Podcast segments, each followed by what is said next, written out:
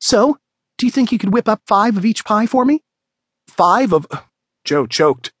That's 90 pies. He had expected a dozen or so, maybe even two dozen.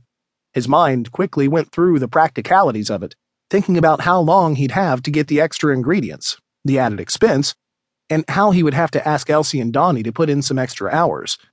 Sensing his hesitation, she opened her tiny purse and took out bill after bill, shoving them into his hands.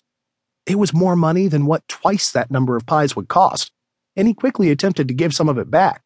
The more he put back into her little purse, the more she shoved into his hand. Oh, no, please. Miss Rutherford, that's not necessary, he began when Bea materialized like a ghoul from the mist. While his heart slowed to a more non apoplectic pace, Bea took the money from his hands and stuffed it into her apron pocket, smiling brightly at the couple, which was more frightening than her ghostly reappearing act. Don't you worry, Miss Rutherford. Joe's just a little shy. Of course, we'll make those pies for you. Your party will be the talk of the town. Fantastic. I can't wait. I'll have my assistant call with all the details. I'm going to have to keep everything locked up. If Father finds out, there won't be anything left by the time the guests arrive. Thank you so much. She squeezed Joe's hand, and before a single word could escape his gaping mouth, they were gone. Elsie skipped in just as the couple left. His expression must have said it all, because she looked about ready to turn and make a run for it. Is everything all right? She looked from him to Bea with big brown eyes. Fine, Joe replied through his wide grin and gritted teeth. Would you mind helping Donnie see to the shop? I need a word with Bea.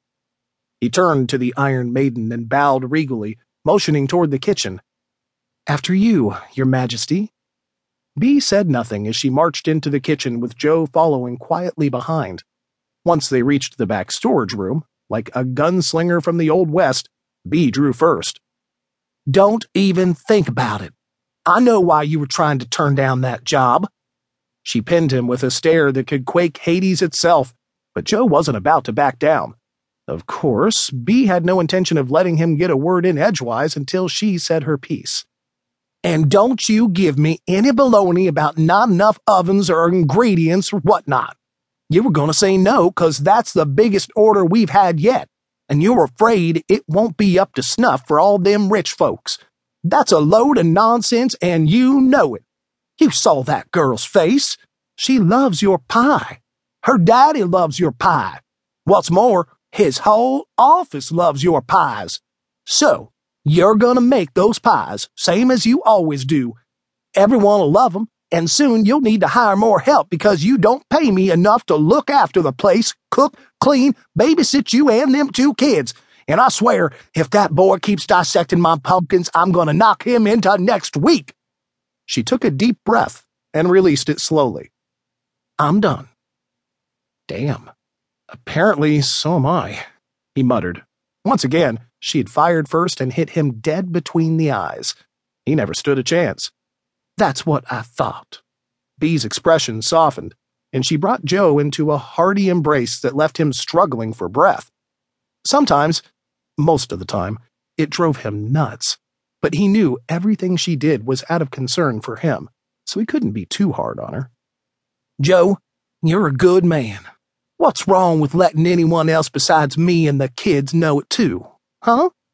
How else are you going to find yourself a nice man? Oh, no, Joe groaned, shaking his head and gently pushing away from her. We are not having the you need a good man to take care of you conversation again, and we're certainly not going to have it in the kitchen.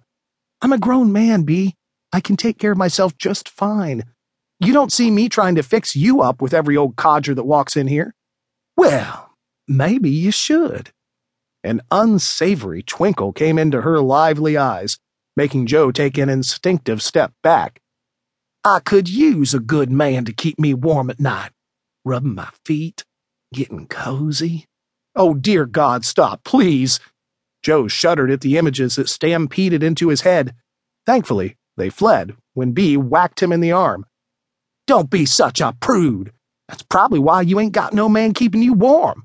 Lord knows enough of them try.